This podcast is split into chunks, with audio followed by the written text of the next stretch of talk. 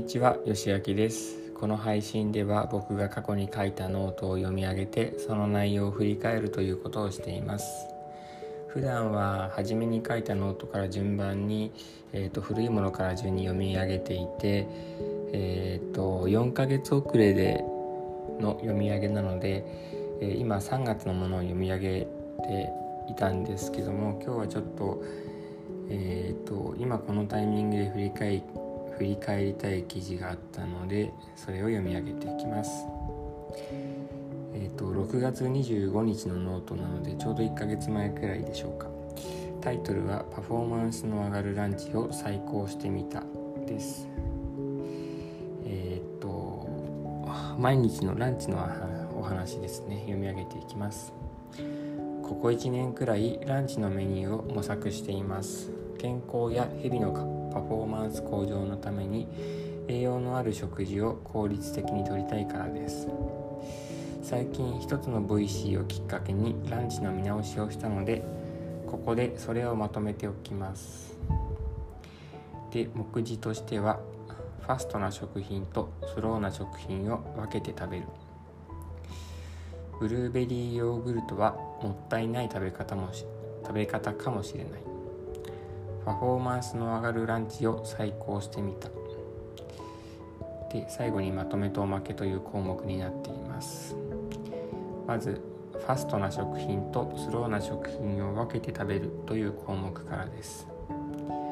ランチを見直すきっかけになったのがこちらのボイシーです。ということで、ここで一つツイートを貼り付けているんですけれども、えーとボイシーパーソナリティの周平さんという方のボイシーを聞いて、その内容をまとめたツイートを貼り付けています。それを読み上げると、食事は果物から食べると腸内環境が整う。消化の早いものと遅いものを区別して食べよう。勉強になりましたということで、えー、っと元の本はですね、何だったかな。周平さんがある本を読んで、その本を読んだことで、えー、と腸内環境のお話をボイシーでされていました。で、本のタイトルはあの最後にリンクを貼り付けていたと思うので、そこで読み上げるとして、内容は、えー、と消化の早いものと消化の比較的遅いものとを分けて、こうごちゃ混ぜにして食べないようにする。別々に食べるといいですよっていう内容ですね、うん、混ぜて食べると消化の早いものが腸の中で腐敗して、腸内環境が悪化、悪化するそうです。で、僕はブルーベリーやリンゴなどの果物を積極的に食べるようにしていたので、食べ方を考え直さないといけないなと思いました。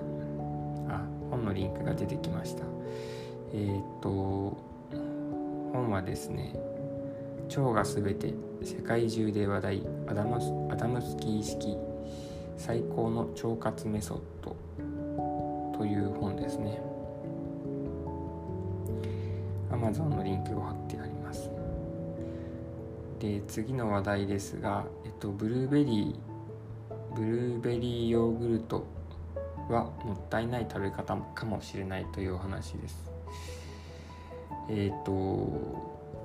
さっき出てきたそのファストな食品とスローな食品と分けて食べるっていうお話に関連して、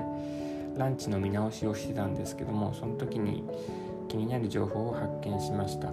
えっとゆたさんという方のツイートで、ブルーベリー×ヨーグルトは エヌジー、 ブルーベリーとヨーグルトって相性良くて美味しいですよね。ただ栄養の観点からすると エヌジー です。ブルーベリーにあるスーパー栄養素アントシアニンはカルシウムと混ざると効力を失う可能性があります。ブルーベリーは冷凍、ヨーグルトは他の果物とがベストというような内容のツイートですね。これ出典はどこなんだろうなと思って、ツイッターでこの方に聞いてみました。そしたら出典を教えてくださって、で、その出店はあの僕も普段よく見ているブログでした。で、そのブログはえっとパレオナオトコだったかな、そんなようなタイトルのブログで、えーと、鈴木優さんという方が書いているブログです。で、その中にはヨーグルトに含まれる成分がブルーベリーに含まれる成分をの吸収を阻害するという内容が書かれていました。なんか論文をもとに書いた記事なので、比較的信用度が高いんじゃないかと思います。で、その記事の中にブルーベリーと乳製品を食べたら抗酸化力が完全に消えたという研究も紹介されていました。で、僕は普段ブルーベリーヨーグルトをあの当時食べていました。毎日食べてました。ブルーベリー きゅうじゅうグラム ぐらいにカスピ海ヨーグルトをかけて食べるという食べ方をしていました。で、そうするんで、それはあのブルーベリーの抗酸化力と、あとヨーグルトのプロバイオティクスを期待していました。抗酸化力はなんか体の炎症を抑えてくれると聞きますし、プロバイオティクスは、えー、と腸の中に良い菌を送り込むことで腸内環境を改善できるということですね。でも、さっきのブログで紹介されている研究の通りだとすると、ブルーベリーの抗酸化力は吸収できていなかったっていうことになってしまいます。これは見直さなきゃいけないなと思いました。で、次の項目に移ってパフォーマンスの上がるランチを再考してみたという内容ですね。えーと、上に書いたことを踏まえてランチを考え直してみました。なぜランチかというと、僕はいちにちにしょくしか食べないからです。えーと、ファストな食品、消化の早い食品とスローな食品、消化のゆっくりな食品を分けて食べる場合に、昼食ではファストな食品を食べて、えーと、夕食でスローな食品を中心にするっていうのが良いのかなと思いました。そうすると夕食ではファストな食事を避けなければあ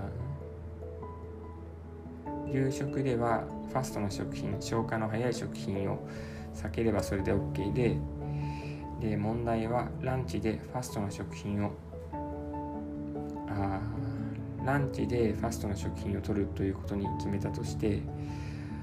えーっとまあ、消化が早いからランチを食べても早めにお腹が減ってしまうっていう問題がある。それからブルーベリー、ブルーベリーとヨーグルトそれぞれ食べたいものではあるんですけど、どちらもファストな食品で、えーと、ランチと夕食とに分けると、えー、夕食でファストな食品を取ることになってしまうので、うーんとこれもどうにかしないといけないなと思いました。それから、えー、僕ドカ食いをしてしまう悪い習慣があって、それを防ぐっていう観点も必要でした。で、いちにちの最初の食事でタンパク質が多い食事をとると良いっていう話もあります。えーと、メンタリスト ダイゴ さんの動画で紹介されていた内容なんですけど、いちにちの最初の食事、僕の場合は朝食食べないのでお昼ご飯なんですけど、そこでタンパク質が多い食事。ただ、さっき決めたようにあのランチでは消化の早い食品を食べるっていうことにしていて、タンパク質を多く含む食品っていうのは大体スローな食品なので、これもどうにかしなきゃいけない。すごく難しいなとか思います。で、まあいろいろ考えたんですけど、えー、っといくつか工夫しました。そのプロテインをプロテ、プロテインを利用するっていうことなんですけど、タンパク質はもうプロテイン、水割りのプロテインで取ってしまおう、うん、でプロテインってあの吸収が早いっていう、まあ、商品によるのかもしれないですけど、早く吸収するっていうものなので、まあ、あのファストな食品と考えて良いだろうなと思いました。で、あとブルーベリーとヨーグルトを別々にとって、かつ、えー、と夕食にはファストを取らないということを考えると、ランチと昼食と夕食だけではそれが賄えないので、夕方におやつを取ることにしました。で、実際のメニューがそれぞれこんな感じです。まず昼食は冷凍ブルーベリーにカカオニブを加えたもの、それからミニトマトまたは普通の、えーと、トマト、えー、それからバナナ、あとは水割りのプロテインですね。プロテインはあのもともと牛乳とか豆乳とかに混ぜて飲んでたんですけど、あの飲みやすさという観点からなんですけど、そこで乳製品取ってしまうとブルーベリーの効果とが阻害す、えー、ブルーベリーの栄養が吸収されにくくなってしまうので、水割りに決め変えました。で、それから遅めのおやつでフルーツヨーグルトを取ることにしました。このランチと遅めのおやつを分ける理由っていうのは、えーと、ヨーグルト、乳製品とブルーベリー、抗酸化力のある、えーと、アントシアニンだったかな、それを別々に摂るというためですね。で、どちらもファストな食品なので夕食の時にはなるべく摂りたくないなと思いまして、えー、っと遅めのおやつというタイミングでフルーツヨーグルトを食べることにしました。で、フルーツヨーグルトの中にはブルーベリーだとかベリー系のその抗酸化力の高いものではなくて、えっと、バナナとかリンゴとか、あと柑橘系を組み合わせて入れることにしました。で、夕食にはえー、と山盛りのサラダ、もうどんぶり一杯の大きなサラダに卵かアボ、えー、と卵かサバ缶を、えー、とサバ缶とアボカドを和えたものどちらかを取って、それプラスミックスナッツも、えー、と加えています。もうあの生野菜のサラダに卵とミックスナッツをかけちゃうんです。で、あと納豆キムチですね。この辺はあのなんだっけな、納豆もキムチも発酵食品で、発酵食品っていうのはプロバイオティクス、えーと、乳酸菌とかの、えーと、腸内に良い細菌を取り込むためですね。で、それ以外に自由にスローな食品、果物以外の食品を食べるというふうにしました。えー、はい。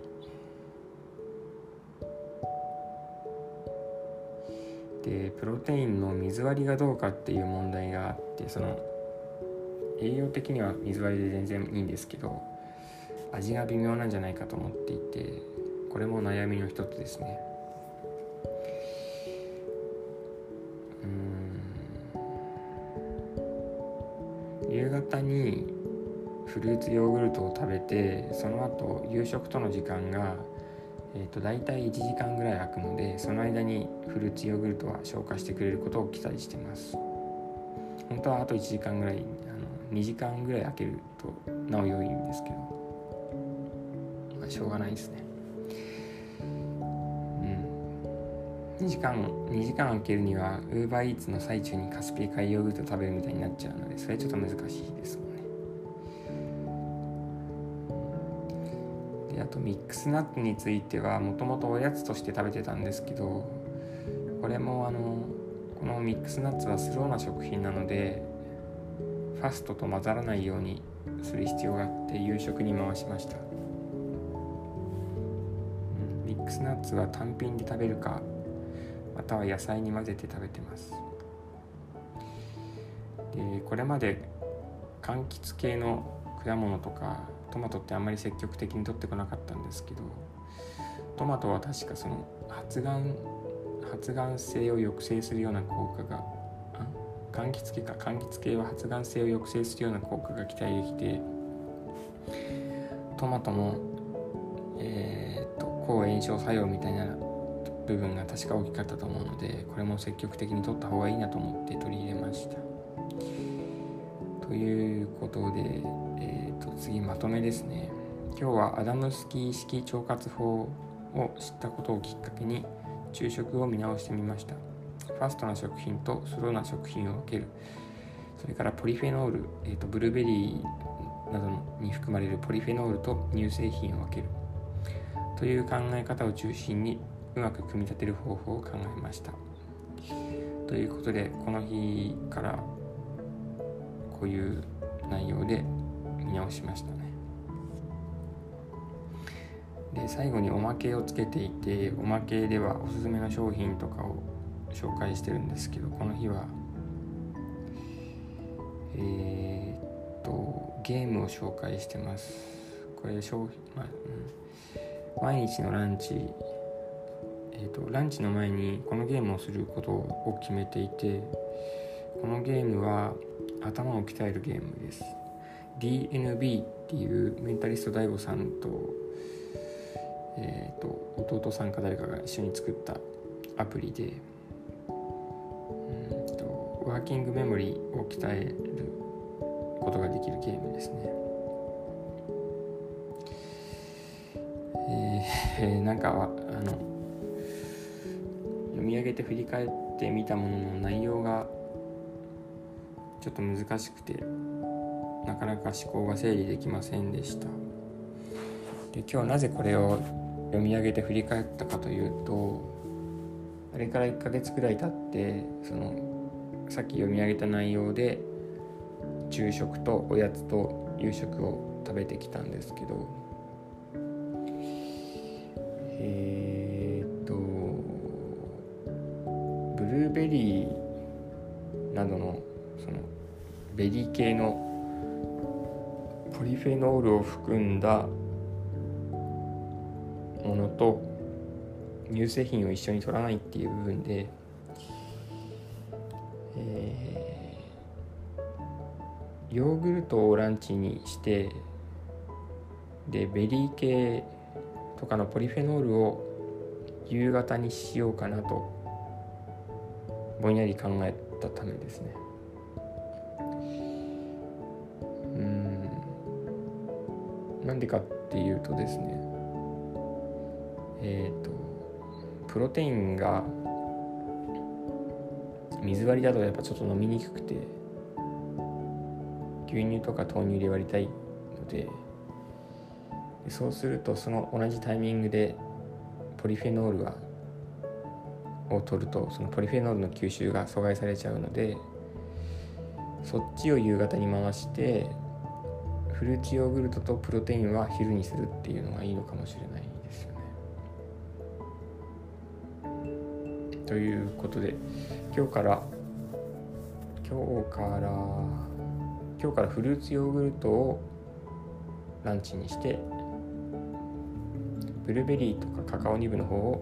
夕方にしようかと思います、はい、まとまりのない内容をもうにじゅっぷん近く喋ってしまいましたが、今日はここまでにします。聞いてくださってありがとうございました。